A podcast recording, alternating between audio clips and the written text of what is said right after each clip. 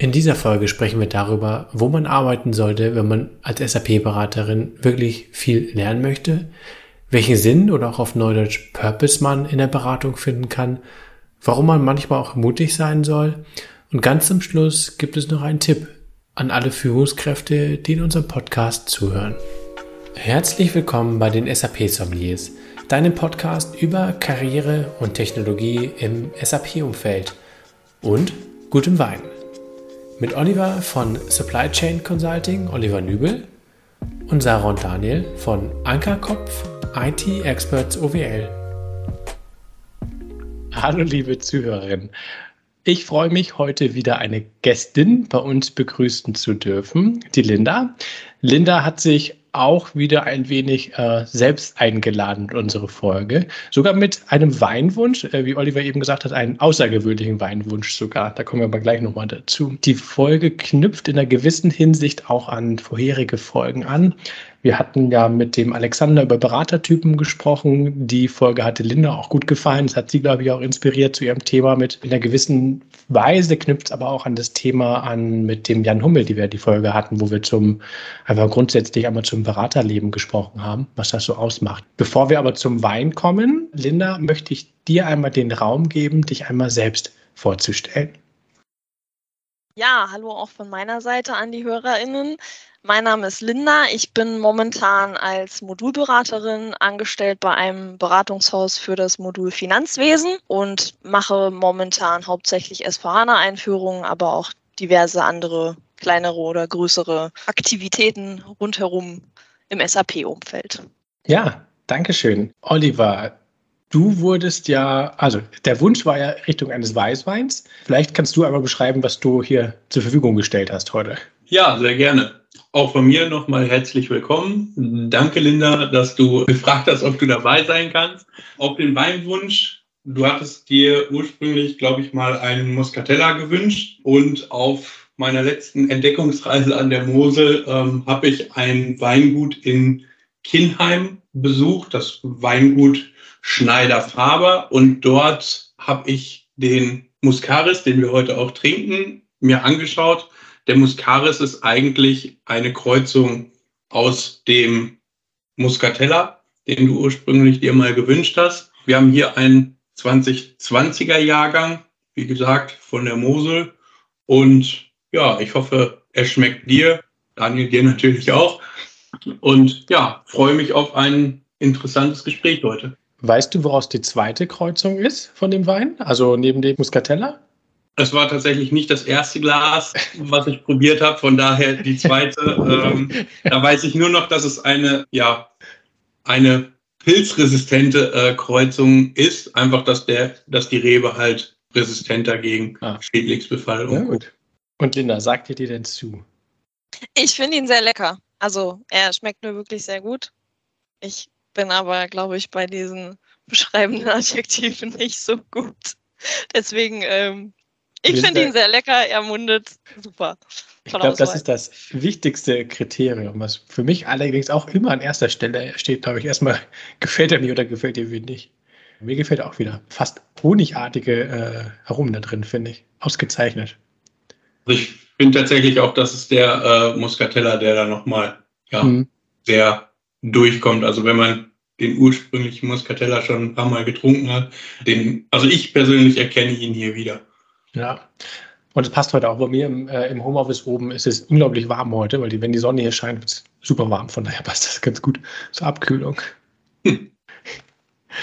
ähm, Linda, du hast ja nicht in der Beratung angefangen. Also doch, also du hast in der Beratung angefangen, aber das war ja nicht dein erster Job. Wie bist du überhaupt in die, in die SAP-Beratung reingerutscht? Genau, gute Frage. Tatsächlich habe ich äh, ganz klassisch so ein duales Studium äh, BWL gemacht äh, in einem größeren deutschen Konzern, war dort in einer, im Werk aktiv, äh, habe halt die ganzen Ausbildungsabteilungen klassisch durchlaufen. Bin dann schlussendlich im letzten Studienjahr ähm, in der Finanzbuchhaltung gelandet und ich hatte halt in diesen drei Jahren Studium sehr coole Ausbilder und Ausbilderinnen, die mich da begleitet haben, ja, die mich auch ans SAP und an diese integrierten Prozesse immer sehr rangeführt haben. Und ich hatte halt dadurch den, den Einblick auch in die verschiedenen Bereiche sehr gut. Und ja, dann habe ich noch drei Jahre ähm, im Prinzip dort gearbeitet in der Finanzbuchhaltung, mhm. habe auch viele verschiedene Bereiche dort ähm, kennenlernen dürfen innerhalb der Finanzbuchhaltung und ja, mich immer weiter irgendwie in das System reingefuchst, weil es mich einfach irgendwo interessiert hat und die Themen letztendlich auch da waren und meine Chefs und Chefinnen, die mich so begleitet haben, auch immer haben machen lassen, wenn ich mal wieder irgendwelche fixen Ideen hatte. Mhm. Und ja, so nach drei Jahren war bei mir dann der Punkt, wo ich halt sagte, okay, jetzt, jetzt möchte ich mal was anderes machen. Und tatsächlich war das, war die Bewerbung bei dem Beratungshaus eigentlich so ein, so ein bisschen just for fun, äh, um es auszuprobieren, ob ich da halt ja. eine Chance habe, tatsächlich, weil ich irgendwie auch so diesen, diesen typischen Stereotypen vor Augen hatte. Man muss irgendwie Informatik studiert haben, was sich dann aber äh, tatsächlich als Druckschluss rausgestellt hat. Und es war ein super schönes Gespräch mit meinem jetzigen Teamleiter und unserem Bereichsleiter.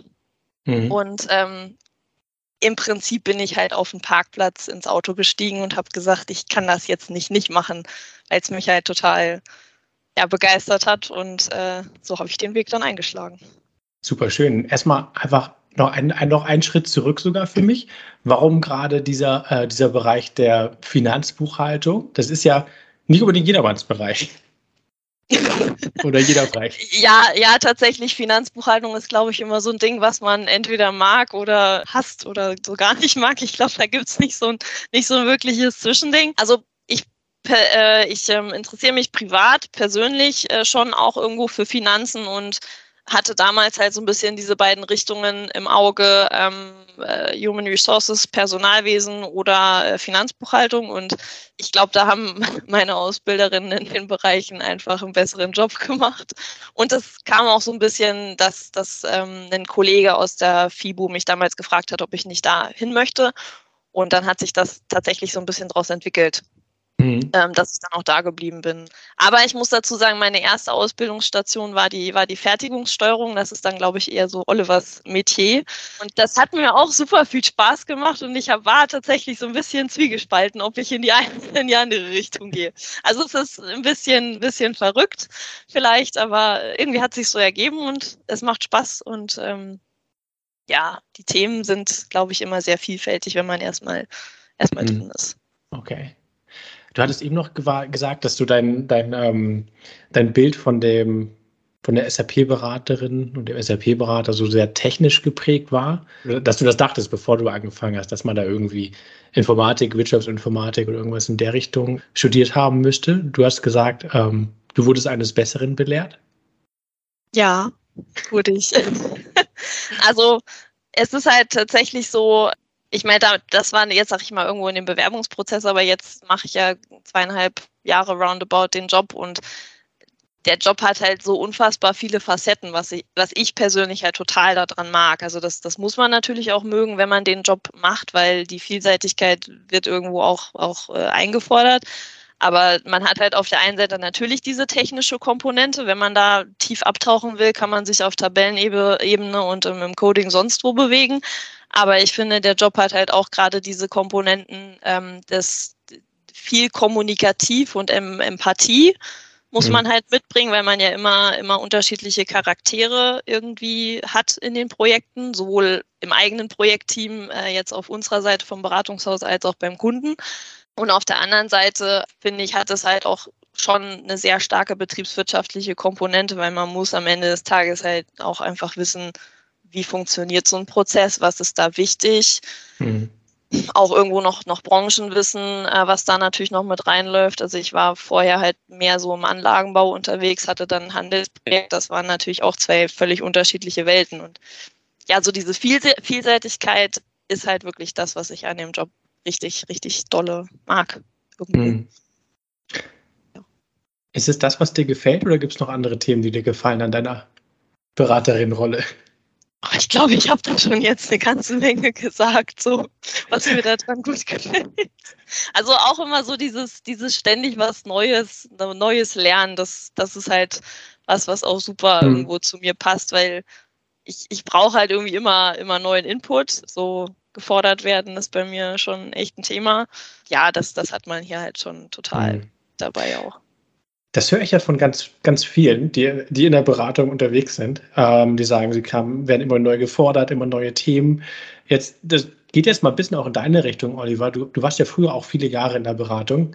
Würdest du sagen, dass das so ist oder kannst du im Inhouse-Bereich genauso immer deine neuen, vor den neuen Challenges stehen? Das hängt, glaube ich, äh, in-house so ein bisschen ähm, davon ab, wie groß das Unternehmen ist und äh, wie affin auch der prozessuale Bereich, also die Anwender und Anwenderinnen gegenüber dem Thema SAP offen sind, also wie tief sie selber abtauchen wollen. Generell bietet jedes Unternehmen, in dem man Inhouse-Beratungen macht, auch die Möglichkeit, erstmal tief abzutauchen. Was man da an der Stelle natürlich nicht hat, ist dieser branchenübergreifende Blick, wo sich Prozesse dann auch nochmal sehr stark verändern. Wobei ich mhm. da auch sagen muss, das ist immer unternehmensspezifisch. SAP tickt ja im Grunde in jedem Unternehmen gleich. Mhm. Also die Strukturen im SAP sind immer gleich, das Customizing ist immer gleich. Nicht von dem, was eingestellt ist, aber vom, vom Grundgerüst her. Mhm. Und das gilt es dann halt bestmöglich mit den betriebswirtschaftlichen Aspekten, die Linda auch gerade schon genannt hat, auf die jeweiligen Unternehmen dann mhm. anzupassen. Ja. Und ich fahre da ja so ein bisschen zweigleisig. Auf der einen Seite noch die Beratung, auf der anderen Seite ähm, auch das Inhouse Consulting. Und wenn ich es jetzt direkt vergleichen müsste, die Beratung hat schon die größeren Herausforderungen, weil je tiefer man in einem Unternehmen drinsteckt, desto weniger Neues erwartet dich einfach mhm. gegenüber. Also da kommt vielleicht mal ein neues Modul oder ein neues Projekt, wo es komplett neue Prozesse dann gibt. Aber die Prozesse, die halt tagtäglich gelebt werden, wenn du die einmal durchdrungen hast, dann kannst du eigentlich ja nach einigen Jahren wirklich auch mit Zuneigung sagen, da kriegst du einen Screenshot von deinem Anwender und ja, ich habe hier einen Fehler, ja, dann guck da, da und da. Da brauche ich noch nicht mal mich am System anmelden. Und das ist so etwas, das hat man halt, wenn man sehr lange in einem Unternehmen ist, gehört das einfach dazu. Das muss man auch mhm. wollen. Auf der anderen Seite muss man es aber auch wollen, immer wieder ins kalte Wasser geschubst zu werden. Und man hat immer neue personelle Charaktere beim Kunden einem gegenüber sitzen, die challengen einen schon mal, wie baut man den Prozess auf. Also ich glaube, Inhouse-Beratung und auch externe Beratung kann man nicht direkt mit, miteinander vergleichen. Mhm. Das hat beides Vor- und Nachteile. Linda, ähm, Oliver hat jetzt so ein paar Aspekte ähm, aufgemacht von seiner, von seiner Seite, ähm, die, die ihm so aufgefallen ist. Gibt es Themen, die dich, ähm, du hast, also ich merke, du bist Feuer und Flamme für die Beratung. Ähm, das ist so und das, das sehe ich auch und das, das verkörperst du auch. Du bist ja auch ein relatives Aushängeschild. Äh, ich sehe dich ja immer wieder, äh, auch sehr präsent äh, online. Gibt es aber dennoch Themen, wo du sagen würdest, die du irgendwie aufhängst, die dir, die dir nicht so gefallen an der, an der Beratung, was du dir anders wünschen würdest? Ja, sicherlich gibt es da schon das ein oder andere. Also was jetzt, sag ich mal, SAP betrifft, um, um vielleicht mal so ein bisschen äh, an, das, an, das, an den Prozess da irgendwie anzuknüpfen. Es gibt halt tatsächlich Ecken im SAP und das, das kam in einer der letzten Folgen auch ähm, so ein bisschen, bisschen raus. Die sind halt echt nicht so gut gemacht und da würde ich mir wirklich wünschen, dass es da ähm, ja irgendwo auch mal ein, ein zeitgemäßes, sinnvolles Setup gibt. Das ist schon irgendwo immer mal ein Thema weil man das, sage ich mal, gerade als, als externe Beraterin dann ja gegenüber dem Kunden auch irgendwo schon ein bisschen argumentieren muss. Ne? Warum ist das mhm. so und äh, oder warum ist es vielmehr nicht so? Das ist so ein bisschen ein, ein Punkt. Ja, und äh, aber ansonsten versuche ich eigentlich allen Situationen was Positives abzugewinnen. Ich meine, das, was, was Oliver gerade gesagt hat mit den Charakteren, die man teilweise im eigenen Projekt als auch beim Kunden, also im eigenen Projektteam oder beim Kunden im Projektteam hat, das kann auch mal nicht funktionieren. Es kann halt nicht jeder mit jedem. Mhm. Da muss man dann halt so ein bisschen gucken, wie man, wie man vielleicht einen halbwegs passablen Modus zusammenfindet. Aber klar, da gibt es auch mal Situationen, wo ich mir halt denke, mein Gott, warum ist da nicht irgendwie wer anders, mit dem ich irgendwie besser so als Sparringspartner äh, zurechtkomme? Aber das, das gehört dazu. Mhm. Das gehört dazu, aber ich glaube, das hat man im Inhouse-Bereich auch durchaus. Das, also man hat ja immer irgendwie Kollegen und Kolleginnen, mit denen man besser kann und mit denen man halt nicht so, nicht so dolle ist. Ist das so? Ich weiß nicht. Oliver, wir kamen immer mit allen Kollegen gut klar. Also ich kenne, kenne das tatsächlich auch. Manchmal ist es auch einfach, ja, gut fürs Projekt, wenn nochmal neu durchgemischt wird. Mhm. Wenn, wenn so ein Projekt aus welchen Gründen auch immer äh, in, sehr stark ins Stocken gerät oder ja, man so den Schritt in die nächste Ebene nicht mehr hinbekommt. Das kann aus persönlichen Gründen sein, das kann sein, dass, dass die Beratermannschaft und der Kunde halt unterschiedliche Vorstellungen hat. Also die Gründe sind sehr, sehr vielfältig und auch dann ist manchmal der frische Wind. Ähm, wir hatten das auch in einer vorangegangenen Folge schon mal, wie, wie man dann auch dieses Streitgespräch, was mhm. oftmals eher unterschwellig ist, einfach mal ja, provoziert, dass einfach mhm. mal, mal offen und ehrlich sagt, ja, was ist denn wirklich das Problem? Haben Sie ein Problem mit der Arbeitsweise, wie ich arbeite oder einfach, dass, dass das mal auf den Tisch kommt? Mhm. Und es kann dann auch eine Lösung sein, natürlich ähm, die Beratermannschaft oder einzelne Personen im Beratungsteam ähm, einfach mal auszutauschen. Es kann aber auch auf Kundenseite sein, dass der Projektleiter einfach mal ausgetauscht wird, um ihm vielleicht die Möglichkeit zu geben, sich wieder auf sein Tagesgeschäft zu konzentrieren. Das ist auch relativ häufig diese nicht für das Projekt den Kopf frei zu haben, führt ja auch mhm. schon unterschwellig zu Konflikten. Man zerreißt sich einfach für viele Dinge. Man hat das Tagesgeschäft an der Backe und hat jetzt noch so einen Klotz von SAP-Projekt. Und mhm. auch das kann dazu führen, einfach, dass, dass das Gesamtprojektgefüge nicht super funktioniert. Das muss noch nicht mal etwas Persönliches sein. Ja, das ist so. Ich glaube, mit Heinz hatten wir das besprochen, meine ich. Ne? Das war die Referenz auf Heinz. Die nächste. Die nächste Querverbindung. Ja, genau. Und mit Herrn Plenkers, glaube ich, war Plenkers, auch. Sebastian Plenkers, stimmt, hast du recht, ja. Da, da war auch das Thema. Ja. Was ist, wir reden ja heute viel über dieses Thema Purpose ist ja für mich, also ich habe da meine Meinung zu dem Typ Purpose. Ich glaube, es gibt auch viel, äh, nennt man das Purpose Washing, das, wo man das versucht überzustülpen, äh, einem Unternehmenszweck zumindest. Ähm, dennoch glaube ich grundsätzlich, dass es, dass Menschen einen Sinn in ihrer Arbeit suchen. Ich glaube, es ist ganz wirklich, also ich, ich glaube, es ist wichtig, weil Arbeit ist mehr als nur, dass man sein Geld verdient und am Ende des Monats irgendein Unternehmen einem, einem Geld überweist. Ähm, es ist mehr als das. Irgendwo muss, muss eine Sinn Stiftung da sein. Was ist für dich dann so ein Thema ähm, Purpose oder wie definiert, definierst du für dich den Sinn in, der, in deinem Beraterinnenleben? Ich hoffe, ich habe mich jetzt nicht zu verschwurbelt ausgedrückt. alles gut, alles gut.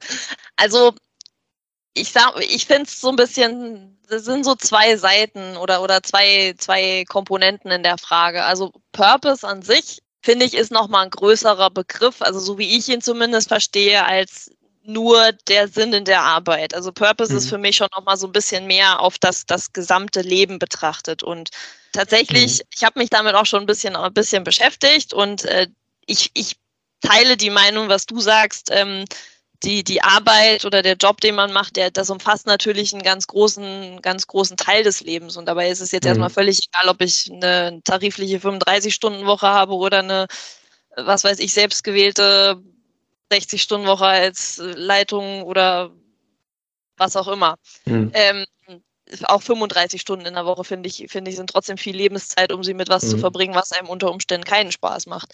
Also Purpose, kurzum, finde ich, ist nochmal eine größere Sache, wo natürlich die Arbeit auch eine, eine Komponente drin ist, aber ähm, das habe ich für mich, glaube ich, noch nicht gefunden. Ich bin ja nun auch noch jung, also ich habe ja noch ein mhm. bisschen Zeit. Aber das, das ist nochmal ein größeres Ding.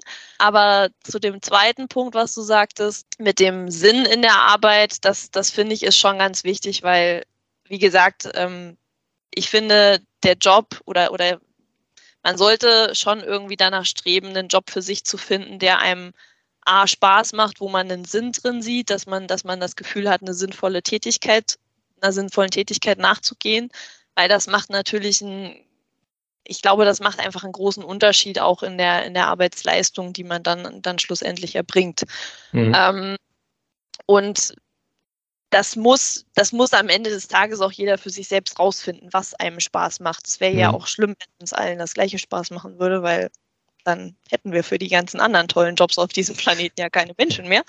Aber für mich ist es tatsächlich so, ich hatte in meinem alten Job schon sehr, sehr viele Freiheitsgrade, ähm, die ich auch ähm, ja, wahrnehmen konnte und durfte. Aber mhm.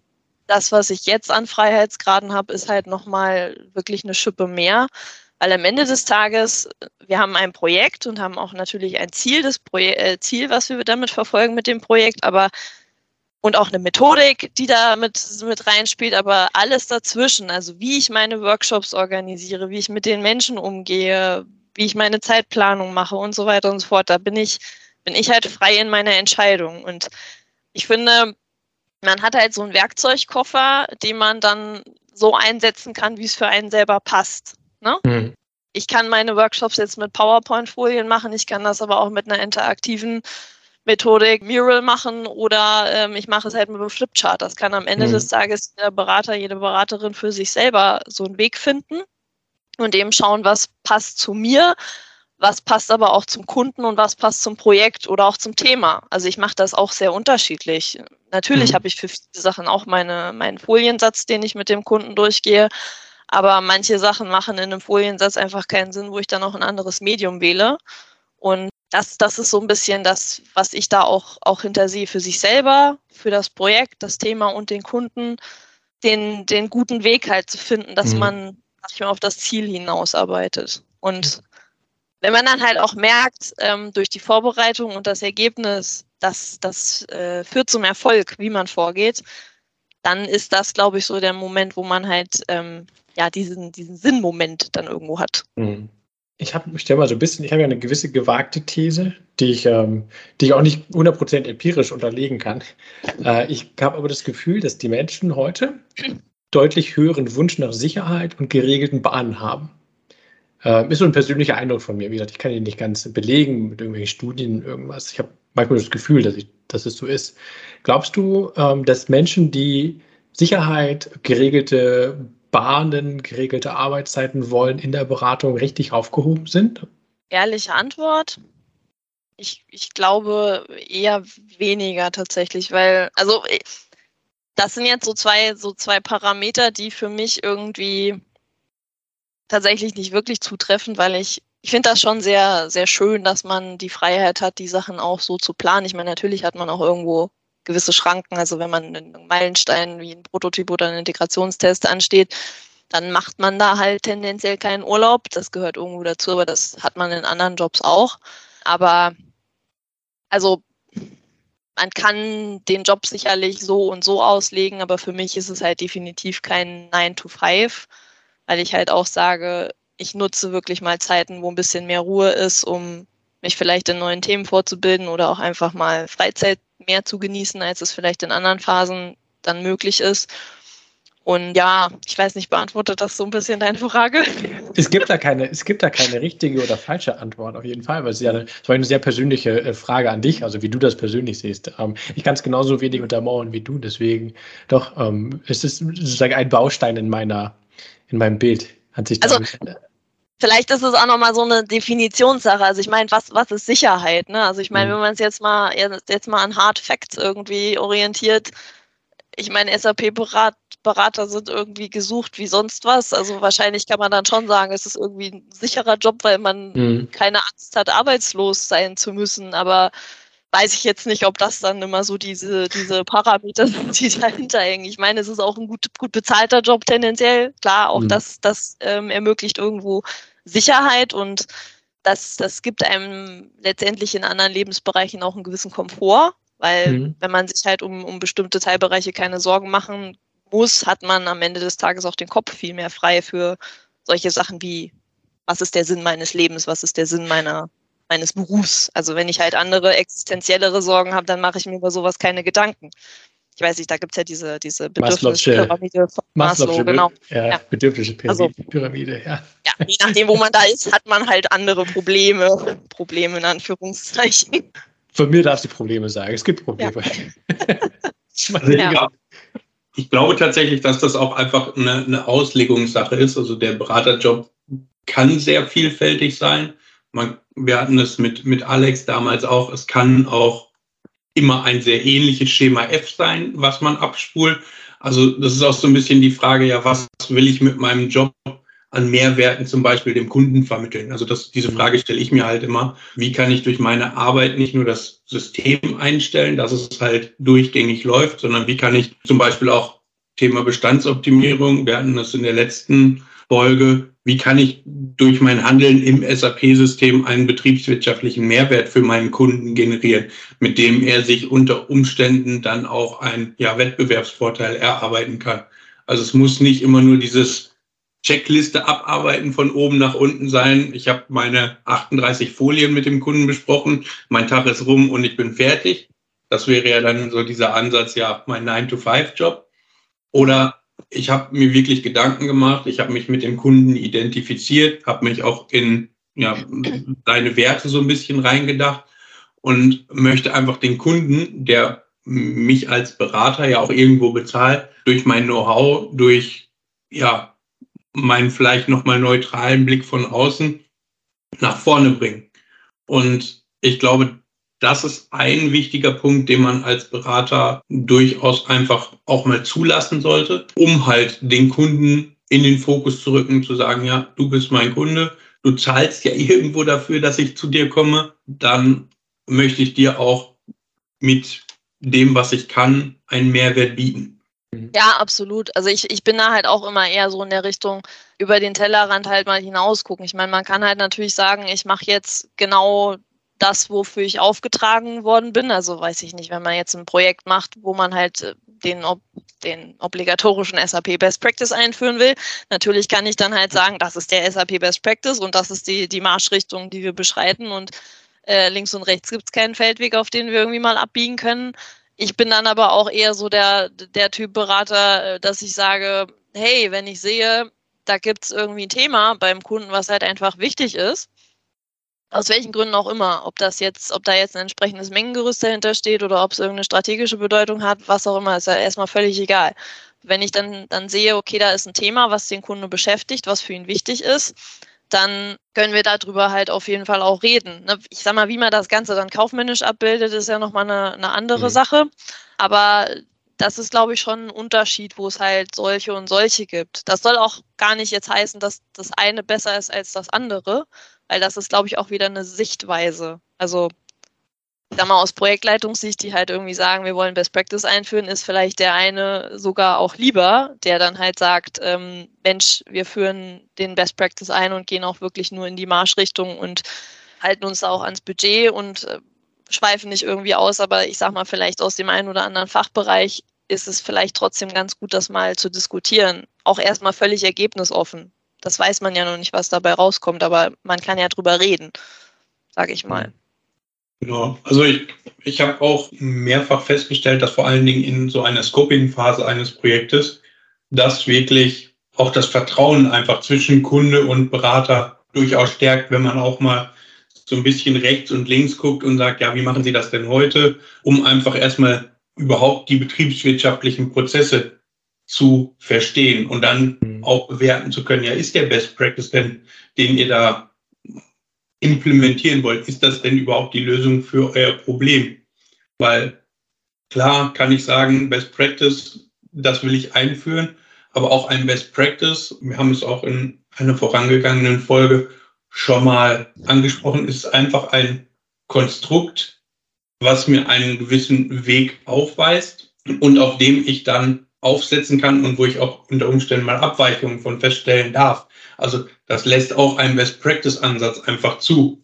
Also ich muss nicht mit geschlossenen Augen durch das Unternehmen gehen und ich gerade dieser Ansatz offen für Diskussionen auch mal im Workshop zu sein und nicht nur diese Folien runter zu ähm, runterzubeten, schafft halt auch ein Verhältnis zwischen Kunde und Berater, was man dann unter Umständen auch einfach mal, ja, was ein Geben und Nehmen ist. Ja, oder auch an manchen Stellen tatsächlich mal bewusst, weil man jetzt vielleicht das aus anderen Projekten oder von der Branche oder aus welchen Gründen auch immer vielleicht kennt oder einem schon mal ein Thema begegnet ist, einfach bewusst auch mal was anzusprechen, ob irgendwas ein Thema ist. Und das mache ich nicht nur in den Kundenprojekten, das mache ich halt tatsächlich auch intern, wenn ich halt sehe, Mensch, irgendwie funktioniert da auch was nicht so ganz flüssig ineinander, dann kann man auch, also ich mache das zumindest, ich nehme mir das halt raus, sage ich halt auch, hey, hier, da ist, da ist ein Thema, lass doch darüber mal sprechen und ich habe da bisher immer sehr gute Erfahrungen gemacht. Also sowohl mhm. bei meinem alten Arbeitgeber als auch bei meinem jetzigen Arbeitgeber, dass das Ansprechen von solchen Themen mhm. halt auch einfach manchmal hilft. Kann auch am Ende bei rauskommen, hey, ist nicht so wichtig, lassen wir so, können alle mit leben. Aber einfach so im Dialog zu bleiben, weil dann merkt das Gegenüber, und wie gesagt, auch da, ne, Kunde, mhm. Teamleiter, andere, andere Bereiche, völlig egal. Das Gegenüber merkt aber, hey, ich habe da jemanden, der denkt irgendwie mit. Mhm. So.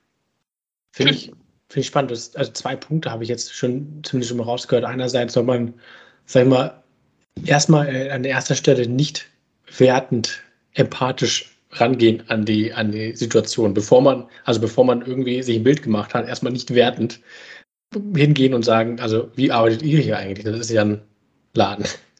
Erstmal anhören. Wertfrei. Erstmal zuhören, genau. Erstmal zuhören. Erstmal zuhören.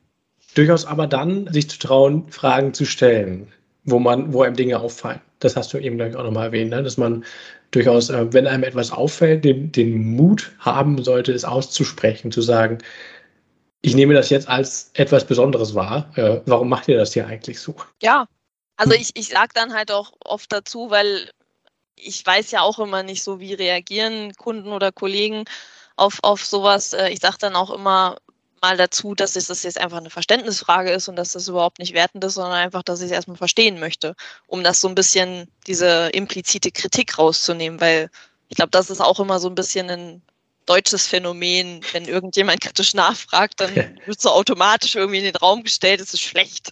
Das muss ja nicht deswegen so sein. Manchmal ist es halt einfach nur, um es halt besser zu verstehen, weil mhm. es ja durchaus legitime Gründe haben kann, die man halt einfach noch nicht gesehen hat. Mhm. Absolut. Also ich denke, bin ich absolut bei dir. Manches ist natürlich so äh, im Sinne von, haben wir schon immer so gemacht, aber nicht immer. Manchmal hat es tatsächlich Gründe, die Themen ja. so zu machen, wie sie so sind. Ja. Äh, ist das auch in deinem Bereich? Ich, mir sagt man immer, ich bin ja der Laie in der Runde in einer gewissen Hinsicht, mir sagt man immer, dass das im, im, im Finance-Bereich nicht so ist, weil das ist eh so, so gesetzmäßig so standardisiert, dass es da eigentlich keine Abweichung geben kann. Äh, ist das aber wirklich so? Oder äh, gibt es doch kundenspezifische Prozesse? Also ich sag mal, natürlich jetzt im, im Finanzwesen haben wir irgendwo die gesetzlichen Rahmenbedingungen, an denen wir uns so orientieren oder ich sag mal auch so in diesem Nachbarmodul äh, Controlling, was es da ja auch noch gibt in dieser SAP-Welt. Da gibt es, sag ich mal, auch bestimmte, bestimmte Grundsätze, die jetzt vielleicht, sag ich mal, so, so gesellschaftlich, businessmäßig irgendwie, ja, üblich sind vielleicht. Natürlich hat man da jetzt mehr, mehr so Schranken, als das vielleicht im Vertrieb oder im Einkauf oder, oder in der Produktion ist. Ähm, das ist sicherlich schon unterschiedlich, aber im Finanzwesen gibt es schon auch Themen, die einfach sehr unterschiedlich sind. Also mal ein Beispiel. Meinem, bei meinem alten Arbeitgeber ähm, oder auch jetzt in einem aktuellen Projekt gibt es halt sehr viele Themen in der Anlagenbuchhaltung, weil das einfach ein anlagenintensives Unternehmen ist. Während das in diesem Handelsprojekt war halt Anlagenbuchhaltung nicht so das Wahnsinnsthema, dafür aber so ähm, elektronische Zahlung, elektronischer Zahlungsverkehr war da mhm. halt ein super wichtiges Thema. Und so gibt es da also auch in der Finanzbuchhaltung schon durchaus die einen oder anderen Akzente.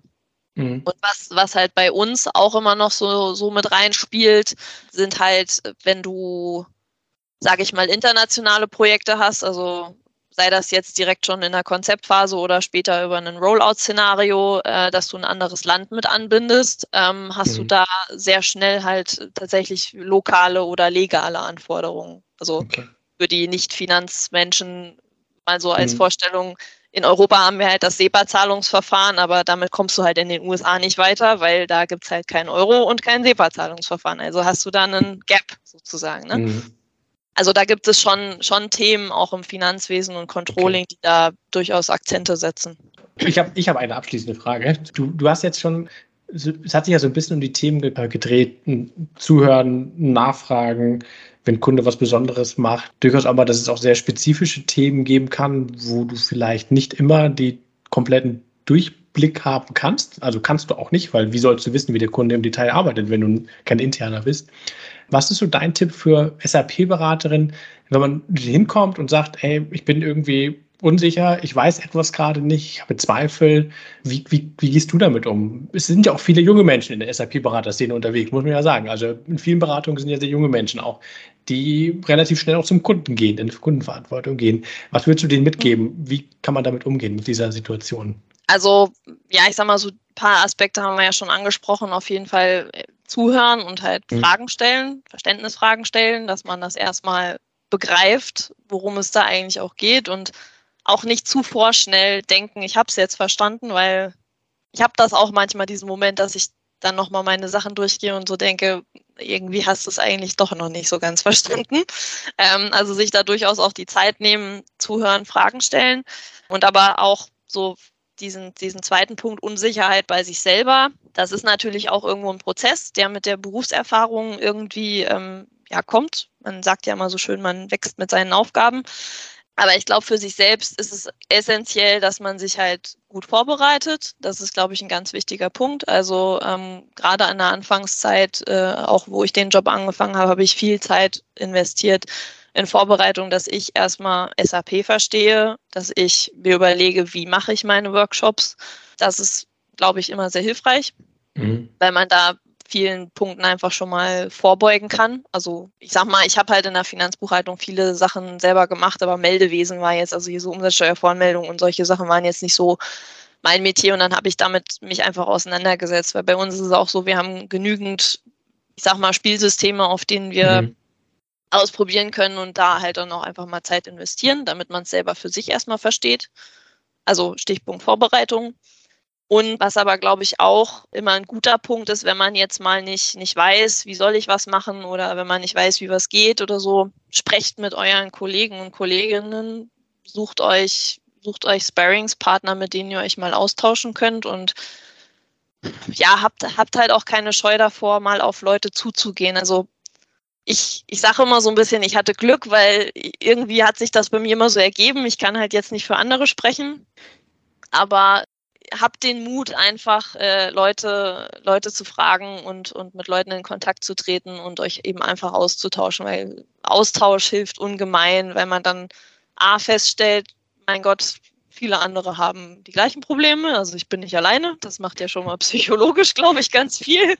Und äh, B ähm, ist es natürlich auch nochmal so, dass man am Ende des Tages da auch ja irgendwo Wissen abgreifen kann. Mhm das, was ich halt von den Kollegen und Kolleginnen immer mitkriege, ist eigentlich so, dass die im Schnitt immer sehr, also da, da ist eine sehr große Bereitschaft da, sich zu helfen. Sowohl unter den jungen Kollegen als auch zwischen älteren und jungen Kollegen. Also habt da einfach den Mut, auf die, auf die anderen zuzugehen und ja, auch intern zu fragen. Danke dir. Das war doch ein, ein starkes Statement zum Schluss. Also ich würde dem gar nichts mehr ergänzen wollen, würde deswegen sagen, danke dir Darf ich noch einen abschließenden Tipp Aber geben? natürlich. Also, natürlich. Ähm, das habe ich mir nämlich so überlegt in meiner Vorbereitung. Du darfst noch jemanden grüßen. äh, nein, ich möchte keinen grüßen. Ich habe, glaube ich, schon genug Blumen an meine, an meine, ähm, an die Menschen verteilt, die mich begleitet haben. Nein, ich möchte noch einen Tipp an, an die Führungskräfte ähm, abgeben. Nämlich, ich, ich war immer sehr froh, dass ich, dass ich Chefs und Chefinnen hatte, die mich haben machen lassen. Deswegen Tipp an alle Führungskräfte, äh, die irgendwelche jungen, motivierten Leute haben. Lasst sie machen, ähm, ermutigt sie, ihren Weg zu gehen und freut euch auch mit ihnen, wenn sie ihren Weg gehen, auch wenn das heißt, dass sie euch vielleicht verlassen. Aber ja, am Ende des Tages, man sieht sich immer zweimal im Leben und es ist, es ist unheimlich wertvoll, wenn man weiß, da sind Leute, die einen einfach unterstützen mhm. und supporten einfach in dem, was man macht. Absolut, das Deswegen ist ein super cooles Statement von dir. Einerseits Zeiten des Micromanagements sind vorbei, wo man alles genau äh, den Mitarbeitern sagen soll, was zu tun ist. Auf der anderen Seite aber auch zu sagen, zu beiden Seiten. Ich rate das auch immer im ich werde ja häufig gefragt zu dem Thema Kündigung, ähm, so von den Bewerberinnen, die mich fragen, wie soll ich kündigen? Ich sage immer, kündige so, dass du notfalls wiederkommen kannst. Niemals ja. irgendwie da äh, alte Wäsche waschen, immer so, dass er wiederkommen kann. Es gilt in die, beide, in die andere Richtung genauso. Geh, lass die Leute mit Anstand gehen, weil ich habe es häufig genug erlebt, dass Menschen nach kurzer oder langer Zeit wiederkommen. Und es wäre schade, wenn man da einfach so sich das Tor zumachen würde durch blödes Verhalten an dieser Stelle. Ja, ja, danke für dieses Statement zum Schluss. Würde ich komplett unterschreiben. Danke, dass ich hier sein darf. Ja, in dem Sinne würde ich sagen, äh, mein Glas ist schon wieder leer. Ich glaube, ich muss gleich noch was nachfüllen. Hat nämlich wirklich gut geschmeckt. Und ich würde sagen, wir hören uns beim nächsten Mal. Ihr habt ein Thema für uns oder wollt sogar selber einmal Gast sein? dann schreibt uns an feedback at sap-podcast.de oder kontaktiert uns über LinkedIn oder Xing. Ihr könnt uns auch einfach bewerten auf Spotify, Apple Podcast und überall dort, wo man Podcast bewerten kann.